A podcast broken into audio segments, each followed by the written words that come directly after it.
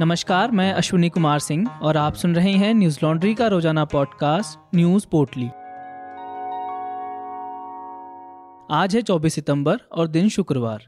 असम के दरांग जिले में गुरुवार को कब्जा हटाने गई पुलिस की अतिक्रमणकारियों से झड़प हो गई। इस झड़प में दो लोगों की मौत हो गई, वहीं नौ पुलिसकर्मी घायल हैं। इस घटना के एक वायरल वीडियो में एक व्यक्ति जिसकी पुलिस फायरिंग में मौत हो गई, उस पर वहां मौजूद एक कैमरामैन कूद रहा है और पुलिस उसे लाठी मार रही है।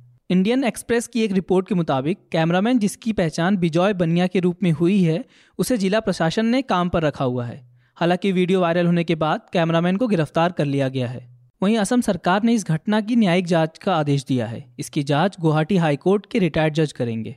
दरअसल आसाम सरकार के एक आदेश के बाद बीस सितंबर को दरांग जिले के सीपाझार में प्रशासन ने एक अभियान चलाकर लगभग चार हज़ार पाँच सौ बीघा भूमि पर कब्जा करने वाले कम से कम आठ सौ परिवारों को बेदखल कर दिया था।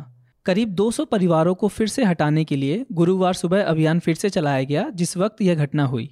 पुलिस के मुताबिक अवैध अतिक्रमण के खिलाफ कार्रवाई करने पर पुलिस पर पत्थरबाजी की गई। जिन लोगों के खिलाफ यह कार्रवाई की गई वह सभी मुसलमान हैं। असम सरकार की ओर से दावा किया गया है कि यह लोग अवैध अतिक्रमण करके रह रहे थे। इनमें से ज़्यादातर मूलतः पूर्वी बंगाल के मुसलमान थे। प्रदेश के डीजीपी भास्कर ज्योति महंता ने ट्वीट किया, फिलहाल सीपाझार में जमीनी हालात का जायजा ले रहे हैं। वायरल वीडियो में घायल व्यक्ति पर हमला करते दिख रहे कैमरामैन को गिरफ्तार कर लिया गया है। उन्होंने कहा कि मुख्यमंत्री हेमंत विश्व शर्मा के कहे अनुसार मामला सीआईडी को सौंप दिया गया है और बिजॉय बनिया सीआईडी की हिरासत में है। इस घटना के बाद लोगों में पुलिस के खिलाफ जन आक्रोश बढ़ गया है।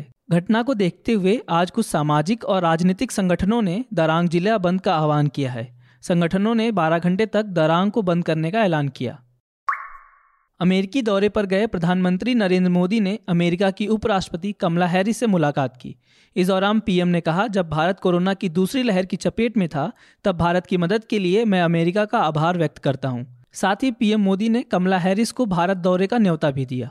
प्रधानमंत्री मोदी ने कहा, भारत और अमेरिका स्वाभाविक साझेदार है। हमारे सामान्य मूल्य भू राजनीतिक हित हैं। हमारा समन्वय और सहयोग भी बढ़ रहा है। पीएम ने कहा, अमेरिका में जो बाइडन ने काफ़ी चुनौतीपूर्ण समय में सत्ता संभाली।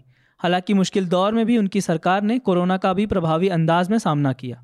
जलवायु परिवर्तन को लेकर भी कई अहम फैसले लिए गए और क्वाड को भी सक्रिय करने का काम किया।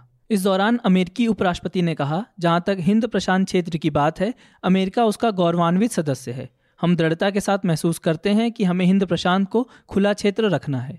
हैरिस ने आगे कहा, भारत वैक्सीनेशन के लिए दूसरे देशों के लिए महत्वपूर्ण स्रोत रहा है। भारत जल्द ही वैक्सीन के निर्यात को फिर से शुरुआत करने वाला है। मैं इसका स्वागत करती हूँ। प्रधानमंत्री मोदी ने अपने इस दौरे पर ऑस्ट्रेलिया के पीएम स्कॉट मॉरिसन से भी मुलाकात की। पीएम ने इस मुलाकात पर ट्वीट करते हुए लिखा, प्रधानमंत्री स्कॉट मॉरिसन के साथ बातचीत करना हमेशा ही अच्छा अनुभव होता है। उनसे वाणिज्य, व्यापार, ऊर्जा और अन्य क्षेत्रों में सहयोग को और मजबूत, व्यापक बनाने को लेकर चर्चा हुई।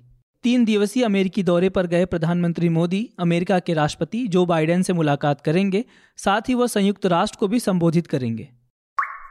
देश में कोरोना संक्रमण के मामलों में उतार चढ़ाव का दौर जारी है। इस बीच सक्रिय मामलों की संख्या में कमी देखी गई है। स्वास्थ्य मंत्रालय के जारी आंकड़ों के मुताबिक देश भर में पिछले चौबीस घंटों में इकतीस हजार तीन सौ बयासी नए मामले सामने आए, जबकि तीन सौ अठारह लोगों की मौत हो गई।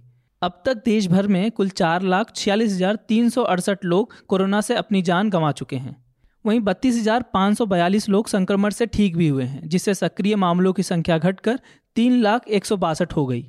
यह पिछले एक सौ अट्ठासी दिनों के निचले स्तर पर पहुंच गई है। सक्रिय मामलों की बात करें तो यह कुल मामले शून्य दशमलव आठ नौ फीसदी हैं, जो मार्च दो हज़ार बीस के बाद सबसे कम है।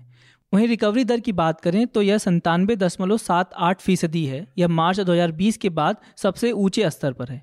साप्ताहिक संक्रमण दर दो दशमलव शून्य सात प्रतिशत है, जो कि बीते इक्यानवे दिनों से तीन फीसदी के नीचे बनी हुई है। डेली पॉजिटिविटी दर की बात करें तो यह दो फीसदी पर है। यह पिछले पच्चीस दिनों से तीन फीसदी के नीचे है। देश में कोरोना वायरस के खिलाफ टीकाकरण का अभियान जारी है। देश भर में पिछले चौबीस घंटों में बहत्तर लाख बीस हजार छः सौ बयालीस डोज लगाए गए। इसके साथ ही अब तक कुल वैक्सीनेशन का आंकड़ा चौरासी करोड़ पंद्रह लाख अट्ठारह हजार छब्बीस डोज हो गई है। बता दें कि भारत की लगभग छियासठ फीसदी वयस्क आबादी को कोरोना वायरस की कम से कम एक खुराक दी गई है, जबकि तेईस फीसदी को दोनों खुराक दी जा चुकी है। इस बीच सीरम इंस्टीट्यूट ऑफ इंडिया की दूसरी वैक्सीन तैयार हो गई है, जिसे नोवावैक्स का नाम दिया गया है। सीरम ने डब्ल्यू एच ओ से नोवावैक्स के आपातकालीन इस्तेमाल के लिए मंजूरी मांगी है। सीरम इंस्टीट्यूट ने यह वैक्सीन दवा कंपनी नोवावैक्स के साथ मिलकर बनाया है। नोवावैक्स के अध्यक्ष और सीईओ स्टैनली सी अर्क ने बताया, यह कोविड टीका प्रोटीन आधारित है। नोवावैक्स की दो खुराक लेनी होगी, जिसे इक्कीस दिनों के अंतराल पर लगवाना पड़ेगा। उत्तर प्रदेश के एटीएस द्वारा गिरफ्तार किए गए मौलाना कलीम सिद्दीकी को कोर्ट ने दस दिनों की हिरासत में भेज दिया है। धर्मांतरण के मामले में गिरफ्तार सिद्दीकी अब चार अक्टूबर तक हिरासत में रहेंगे। एडीजी प्रशांत कुमार ने बताया कि सिद्दीकी को इक्कीस सितंबर को मेरठ से गिरफ्तार करने के बाद बुधवार को अदालत में पेश किया गया था। अवैध धर्मांतरण मामले की जांच के लिए दस दिनों के लिए एटीएस को हिरासत देने का अनुरोध किया गया था, जिसे अदालत ने स्वीकार कर लिया। एनडीटीवी की रिपोर्ट के मुताबिक एटीएस की अर्जी पर हुई सुनवाई के दौरान अभियोजन पक्ष ने कहा, आरोपी के कब्जे से मोबाइल फोन तथा सात राष्ट्रीय और अंतर्राष्ट्रीय सिम बरामद हुए हैं। गौरतलब है कि इससे पहले दिल्ली के जामिया नगर निवासी मुफ्ती काजी जहांगीर आलम कासमी और मोहम्मद उमर गौतम को बीस जून को एटीएस ने धर्मांतरण के आरोपों में गिरफ्तार किया था, जिसके तीन महीने बाद मौलाना सिद्दीकी को गिरफ्तार किया गया है। बता दें कि इस मामले में बीस जून दो हज़ार इक्कीस को एफआईआर दर्ज की गई थी, जिसके आधार पर एटीएस ने मौलाना कलीम सिद्दीकी को गिरफ्तार किया है। पुलिस के मुताबिक गिरफ्तार किए गए लोगों पर उत्तर प्रदेश धर्म परिवर्तन प्रतिशोध अधिनियम दो हज़ार बीस और भारतीय दंड संहिता के संबंधित धाराओं के तहत मामला दर्ज किया गया है। उत्तर प्रदेश में योगी सरकार के आने के बाद से धर्मांतरण के मामलों को लेकर कई केस दर्ज किए गए हैं। न्यूज लॉन्ड्री ने अपने एनल सेना सीरीज लव जिहाद के तहत उत्तर प्रदेश के धर्मांतरण के मामलों की जाँच की थी, जिसमें सामने आया था कि कुछ मामलों में लोगों को फंसाने के लिए सरकार ने पहले से दर्ज मामलों में धर्मांतरण कानून बनने के बाद केस जोड़ दिया। साथ ही कई मामलों में कोई कार्रवाई नहीं हो पाई। न्यूज लॉन्ड्री आप पाठकों के सहयोग से यह ग्राउंड रिपोर्ट कर पाया। हम इस तरह ग्राउंड से सच्चाई आप तक ला सकें, इसके लिए न्यूज लॉन्ड्री को सब्सक्राइब करें। हमें सपोर्ट करने के लिए हमारी website Hindi dot newslaundry dot com पर जाएं और हमें सब्सक्राइब करें और गर्व से कहें, मेरे खर्च पे आज़ाद हैं खबरें। शुक्रवार को सीबीआई ने महंत नरेंद्र गिरी की मौत की जाँच के लिए छह सदस्यीय टीम का गठन किया। यह टीम प्रयागराज के लिए रवाना हो गई। महंत नरेंद्र गिरी की सोमवार को कथित रूप से खुदकुशी कर लेने के कारण मौत हो गई थी। वह अखिल भारतीय अखाड़ा परिषद के प्रमुख थे। सीबीआई जांच की सिफारिश उत्तर प्रदेश सरकार ने की थी। तेरह पन्नों के सुसाइड नोट में महंत गिरी ने अपने आश्रम के नंबर दो हैसियत रखने वाले आनंद गिरी, आघा तिवारी और उनके पुत्र संदीप तिवारी को अपनी मौत के लिए जिम्मेदार बताया है। उनका कहना था कि वह एक महिला के साथ मॉर्फ की गई तस्वीर की वजह से तनाव में थे। पुलिस के मुताबिक उनकी मृत्यु से एक घंटा पहले महंत नरेंद्र गिरी ने अपने मोबाइल फ़ोन पर एक वीडियो भी शूट किया था। इस वीडियो में लगाए गए आरोप बिल्कुल वैसे ही हैं जैसा सुसाइड नोट में लिखे गए थे।